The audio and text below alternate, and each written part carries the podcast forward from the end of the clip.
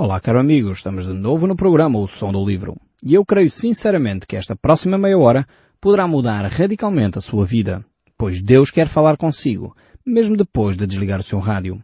Eu sou Paulo Chaveiro e nós hoje continuamos a olhar para o livro de Hebreus e estamos no capítulo 6. Este capítulo que tem para nós um texto extremamente difícil de interpretar. E sabemos que é um desafio à nossa fé. Um desafio de olhar para este texto e procurar entender o melhor possível aquilo que Deus nos quer comunicar através dele.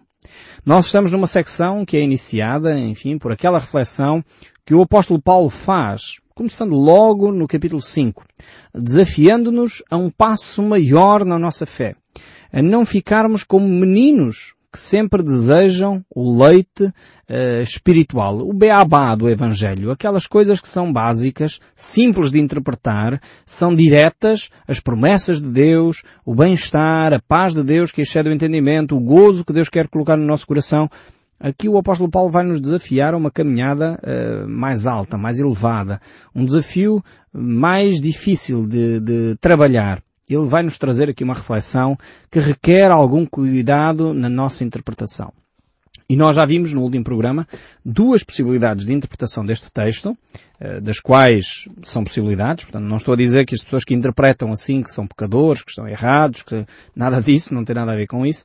Uh, temos aqui duas possibilidades de interpretação, no sentido de que elas podem nos conduzir, de facto, nesta, nesta, neste entendimento desta passagem, mas também disse que ainda não tínhamos dado a nossa compreensão sobre este texto.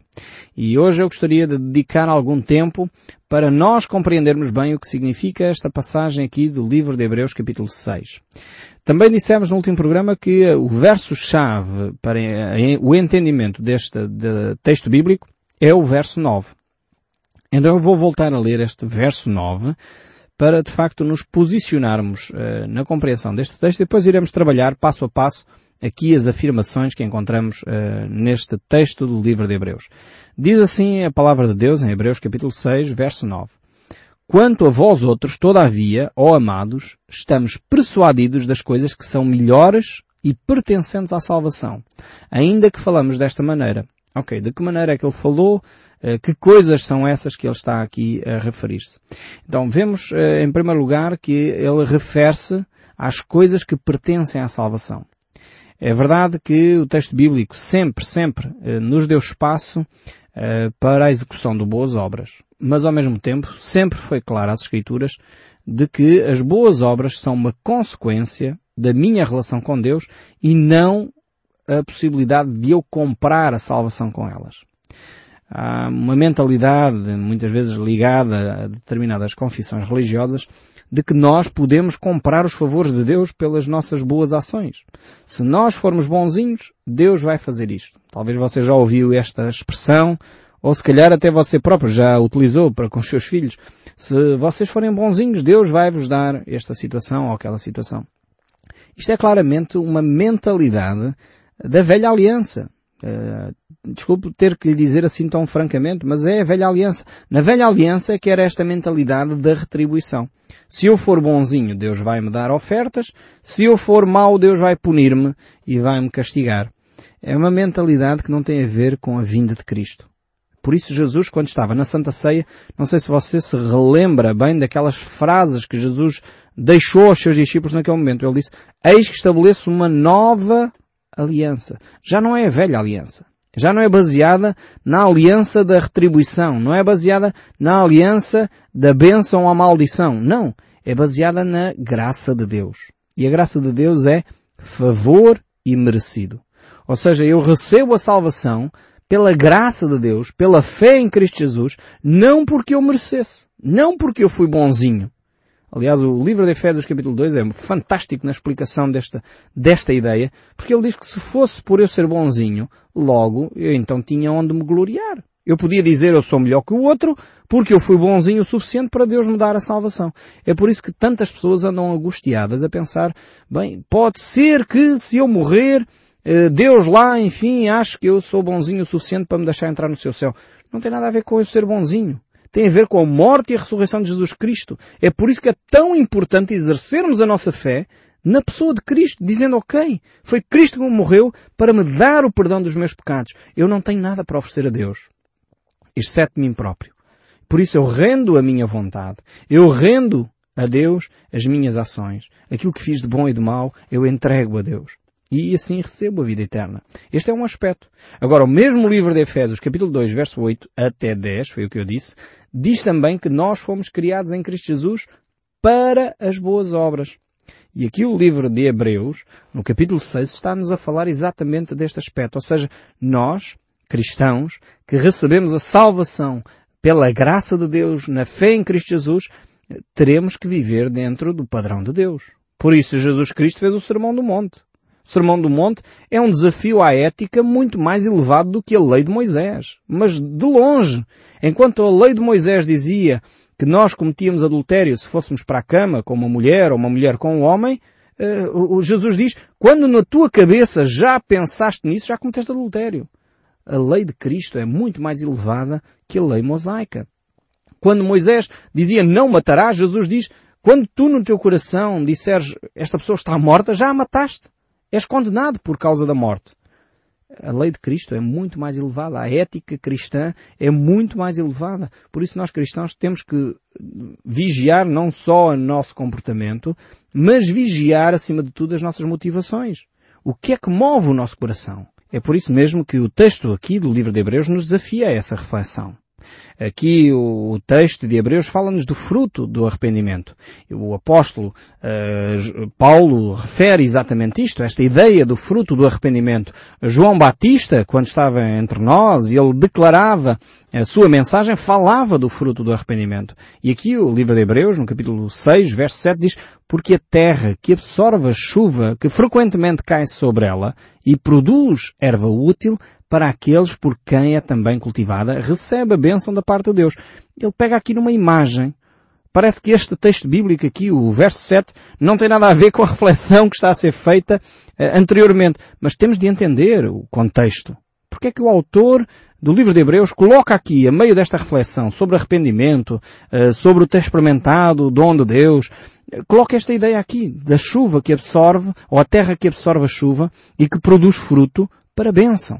Então aqui estamos a falar dos frutos, das ações, das atitudes que nós temos quando realmente vivemos o Evangelho de Jesus Cristo. Portanto, o nosso comportamento é essencial. As nossas boas obras são essenciais. O mesmo apóstolo Paulo, quando escreve a sua carta a Tito, no capítulo 13, o verso 5, ele diz, não por obras de justiça, praticadas por nós, mas segundo a sua misericórdia, ele nos salvou mediante o lavar regenerador e renovador do Espírito Santo. Ou seja, ele não quer deixar dúvidas que a nossa fé é que dá a salvação. A graça de Deus, a salvação é uma graça imerecida. Por isso, no mesmo texto, no mesmo capítulo do livro de Tito ainda, eh, o autor, o apóstolo Paulo, diz no verso 8 mais para a frente, para que ele possa conjugar estas duas ideias, graça ligada à salvação e as boas obras ligada à nossa caminhada com Cristo, à nossa atitude, à nossa relação com Deus. Diz ele no verso 8 do capítulo 3 do livro de Tito, fiel a esta palavra e quer que no tocante a estas coisas faças afirmações confiadamente, para que os que têm crido em Deus, portanto os salvos, sejam solícitos na prática das boas obras. Ou seja, aqueles que vivem, dizem ser cristãos, têm que ter um comportamento, umas motivações, uma atitude de acordo com a vida cristã. Sejam solícitos, como diz aqui este livro de Tito, na prática das boas obras. Então esta é a mesma imagem, é a mesma ideia que o apóstolo Paulo dá aqui no livro de Hebreus. Ou seja, é uma referência que a salvação é pela graça, não há mérito em mim, não há nada que eu possa fazer para comprar a salvação. E infelizmente esta foi hum, a grande batalha teológica ao longo dos séculos. Há determinados grupos cristãos que acham que tem que ser uh, comprada a vida eterna. Então há as indulgências, há as boas obras, há, há no fundo a circuncisão, há o guardar o sábado, enfim, temos que comprar pela prática de determinadas coisas. Mas o texto bíblico é muito claro que não há possibilidade de nós comprarmos a salvação. A salvação custou um preço tão alto que nós não podemos pagar. E esse preço foi o sangue de Jesus Cristo derramado em nosso favor. Não há possibilidade de nós por forma alguma, conseguirmos atingir esse patamar. Porque fomos comprados por bom preço. E esse bom preço foi o sangue de Cristo Jesus. É por isso que o mesmo apóstolo Pedro diz no capítulo 2, verso 9, Vós, porém, sois raça eleita, sacerdócio real, nação santa, povo de propriedade exclusiva de Deus, para que, a fim de proclamardes as virtudes daquele que vos chamou das trevas para a sua maravilhosa luz. Nós não podemos fazer nada para passar das trevas para a luz, exceto depositar a nossa fé em Cristo Jesus. Mas depois temos que proclamar. Temos que viver. Temos que ser exemplo. Temos que dar testemunho. E realmente é assim que nós entendemos aquilo que está aqui escrito também no livro de Hebreus. Então, se a pessoa é salva, ela deve demonstrar ao mundo, através das suas boas ações, aquilo que ele é em Cristo e não que é um bebê na fé, fazer birras uh, e nesse sentido dar um mau testemunho.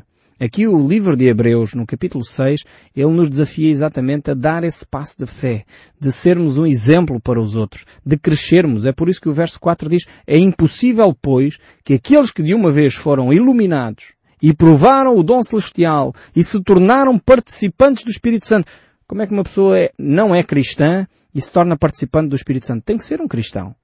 Portanto, e, e diz mais o verso 5, e provaram a boa palavra de Deus e os poderes do mundo vindouro e caíram, sim é impossível para eles renová-los para arrependimento, visto que de novo estão a crucificar para si mesmo o Filho de Deus expondo à ignomínia. Como eu disse já anteriormente, a palavra-chave para nós entendermos esta passagem aqui é a palavra caíram. O que é que significa cair aqui neste texto bíblico? É por isso que alguns interpretam como sendo a perda da salvação. Se a pessoa experimentou aquilo tudo e caiu, perdeu então a salvação. Mas nós vamos encontrar exatamente esta mesma palavra no grego, eh, que é traduzida por outras palavras no português, mas no grego é a mesma palavra, que é traduzida em outras circunstâncias e que não se refere à apostasia, não se refere ao abandono da fé. Por exemplo, quando Jesus está no jardim a orar, ele cai de joelhos ou cai de rosto em terra e ora. A palavra cai ou prostra-se, prostrou-se, sobre o seu rosto é exatamente a mesma palavra que nós encontramos aqui no livro de Hebreus, onde vemos que eles caíram. E como é óbvio, Jesus não está aqui a falar uh, da sua, do seu abandono da fé. Quando o apóstolo Pedro uh, também negou a Cristo, uh, ele também caiu, Portanto, no entanto, ele não perdeu a vida eterna. Quando vemos que Marcos, João Marcos, tem é, é, um foco de tensão entre o apóstolo Paulo e Barnabé e de alguma forma o apóstolo Paulo uh, rejeita que João Marcos o acompanhe, de alguma maneira ele caiu aí.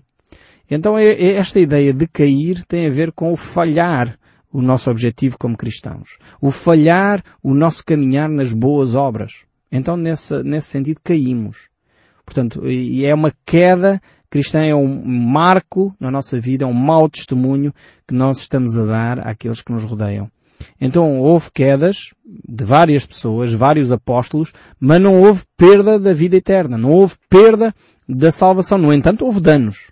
No entanto, houve prejuízo para aqueles que os rodeavam, assim como quando nós fazemos coisas erradas, eh, marca a vida dos outros. Quando nós uh, murmuramos, levantamos falso testemunho de alguém, dizemos uma coisa que não deveríamos, isso marca a vida da outra pessoa e muitas vezes marca para a vida toda. Aquela pessoa fica angustiada para o resto da sua vida, amargurada para o resto da sua vida. É uma queda para nós. E de alguma forma é um mau testemunho. É uma obra prejudicial à vida daquela pessoa. Então aqui o livro de Hebreus está-nos a falar desta atitude que nós temos. É, por isso ele começa o verso 1 do capítulo 6 a dizer não lançando de novo o, fundamento ou a base do arrependimento de obras mortas e da fé em Deus. Ele não vai falar disto. Ele não vai falar uh, da nossa salvação. Ele não vai falar destas questões. Mas vai falar sim de uma atitude de arrependimento para podermos voltar a ter comunhão com Deus, podermos viver aí sim dentro da vontade de Deus. Lucas capítulo 3 verso 8 diz eh, produzir, pois, frutos dignos de arrependimento. Este é o João Batista, quando estava a anunciar a sua mensagem, ele falava dos frutos dignos de arrependimento. Ou seja, é uma atitude eh, que deve de acompanhar a, mudança de comportamento. Uh, significa uma mudança de direção. A palavra uh, arrependimento, metanoia no, no, no grego, é, é, uma mudança de atitude, é uma mudança de direção. É como se eu fosse andar numa estrada e de repente apercebi-me que estou na direção errada, dou meia volta e volto para trás. Então é esta a ideia aqui, uma mudança no estilo de vida e, e devíamos ter isto em atenção.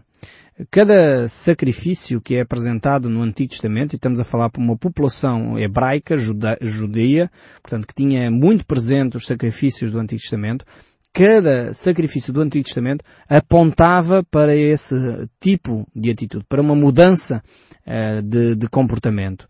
Por isso as pessoas tinham que levar esse animal, sacrificá-lo, todo aquele ritual. Mas ao chegar Jesus Cristo, eh, todos os outros sacrifícios deixam de fazer sentido. A morte de Cristo passa a ser um único sacrifício para todos nós, válido para todos nós, e todos aqueles sacrifícios anteriores deixam de fazer sentido. O sacrifício de Cristo é suficiente. O apóstolo Paulo coloca essa ideia de uma forma muito clara eh, aqui neste texto de Hebreus, mas também em 1 Coríntios 3, onde nos desafia a refletir sobre aquela ideia de como é que cada um de nós constrói a sua casa. Eh, o sacrifício de Cristo é a base, é o alicerce eh, dessa construção e cada um de nós é desafiado a construir com vários materiais, com palha, eh, madeira, eh, ou ouro, ou pedras preciosas, prata, e, e cada um veja como constrói. Mais uma vez, aqui o ênfase é na, na, ação, nas nossas boas obras e não no fundamento. Não é o fundamento que está em causa. Não é a relação com Deus ou a salvação que Deus nos dá através da morte de Jesus Cristo que está em causa, mas a forma como nós construímos. E lá nesse texto de 1 Coríntios 3, ele diz que as nossas obras serão provadas como pelo fogo. E alguns vai acontecer que só fica a base. Porque construíram toda a sua vida de uma forma errada. Apesar de serem cristãos, apesar de terem recebido a Cristo, continuaram meninos na fé a alimentar-se de leite, a fazer birras, porque o culto não é como eu gostava, porque os cânticos não são como eu gostava, porque aquele irmão não olhou para mim, porque aquela irmã não me cumprimentou, porque aquele o pastor não me disse olá no final do culto. São meninices na fé. E há pessoas que nunca crescem, não querem crescer porque crescimento eh, provoca dores, as dores de crescimento são essenciais para a nossa maturidade cristã. Algum tempo atrás o meu filho Natanel queixava-se dos seus joelhos. Eh, ele está a crescer, está a entrar na adolescência e ele dizia, oh pai, dá-me os joelhos, o que é que eu faço? Eu disse, olha filho, aguenta as dores, porque é dores de crescimento. Acontece a toda a gente que está a crescer. E dá graças a Deus que estás-te a tornar um homenzinho. Às vezes é só isto que a gente precisa dizer. As pessoas estão a sofrer em muitas circunstâncias e nós não temos palavras de consolo, não há nada a dizer, não há muito a acrescentar, senão estar ao lado dele e dizer, ok, estamos juntos, isso é bom sinal, estás num processo de crescimento. Então a nossa vida cristã tem de ser uma vida coerente. Acreditamos em Cristo Jesus, temos que viver dentro do modelo que Ele nos oferece. E isso só podemos fazer pela graça de Deus. Podemos viver dessa forma. Pessoas que se dizem cristãos, mas depois na prática não vivem o cristianismo, eu quero dizer que isso não é nada.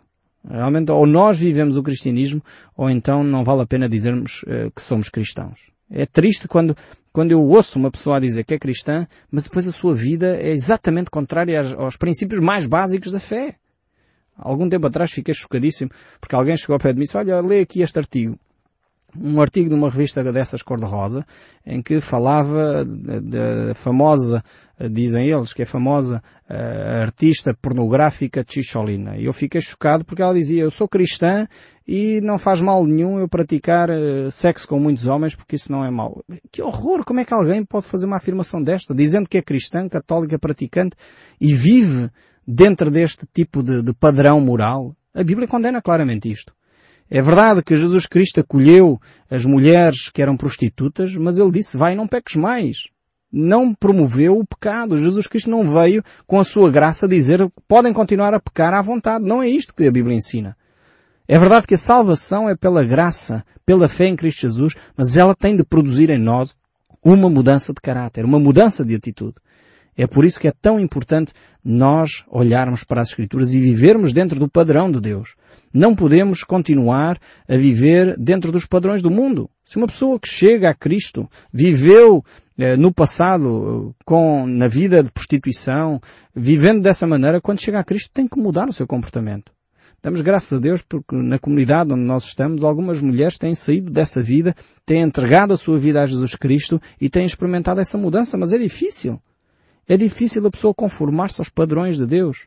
Quando uma pessoa chega a Cristo, se era corrupto, tem que deixar de ser corrupto. Se era pedófilo, tem que deixar de ser pedófilo. Se era prostituta, tem que deixar de ser prostituta. Se era ladrão, tem que deixar de ser ladrão. A Bíblia nos desafia a uma mudança de atitude. E se você que me está a ouvir uh, se aproxima de Cristo, pode experimentar uma vida melhor. Porque Cristo quer lhe oferecer uma vida melhor. E esses são os frutos de arrependimento. É por isso que o texto bíblico que nós já lemos aqui no verso 6, eh, eh, aliás, verso 7, capítulo 6, verso 7 e 8 diz, porque a terra que absorve a chuva que frequentemente cai sobre ela e produz erva útil para aqueles por quem é também cultivada, recebe a bênção da parte de Deus. Mas se produz espinhos e abrolhos, é rejeitada e perto está da maldição e o seu fim é ser queimado. Ou seja, está a falar das nossas boas obras. Por isso o apóstolo Paulo diz no final da sua vida, em 2 Timóteo 4, 7, combati o bom combate, completei a carreira, guardei a fé. Já agora a coroa da justiça está guardada. Temos que perceber isto. É necessário esta mudança e podermos avaliar, olhar para trás e dizer valeu a pena viver com Cristo. Mas este texto ainda prossegue. O verso 10 e 11 eu quero continuar a ler e diz Porque Deus não é injusto para ficar esquecido do vosso trabalho e do amor que evidenciaste para com o seu nome, pois serviste e ainda servis aos santos. Isto é o assunto que nós temos uh, atrás. Então tem a ver com a nossa prática do dia a dia. E o verso 11 diz, Desejamos, porém, continuar cada um de vós a mostrar até ao fim a mesma diligência para a plena certeza da esperança. Pois quando Deus fez a promessa a Abraão, visto que não tinha ninguém superior por quem jurar, jurou por si mesmo, dizendo, certamente te abençoarei e te multiplicarei. Assim, pois, de esperar com paciência, obteve Abraão a promessa pois os homens juraram pelo que lhes é superior e o juramento servindo de garantia para eles é o fim de toda a contenda. Por isso Deus, quando quis mostrar mais firmemente aos seus herdeiros da promessa a imutabilidade do seu propósito, se interpôs com juramento, para que mediante duas coisas imutáveis, nas quais é impossível que Deus minta. E estas duas coisas têm a ver com a ressurreição e a morte de Jesus Cristo. Forte alento também nós que já corremos para o refúgio, a fim de lançar mão da esperança proposta, a qual temos por âncora da alma, segura e firme, e que penetra além do véu onde Jesus, como precursor, entrou por nós, tendo-se tornado sumo sacerdote para sempre, segundo a ordem de Melquisedeque. Vemos aqui estas promessas tremendas de Deus, que nós iremos continuar a meditar nelas, mesmo depois de desligar o nosso rádio. Que Deus abençoe ricamente e até ao próximo programa.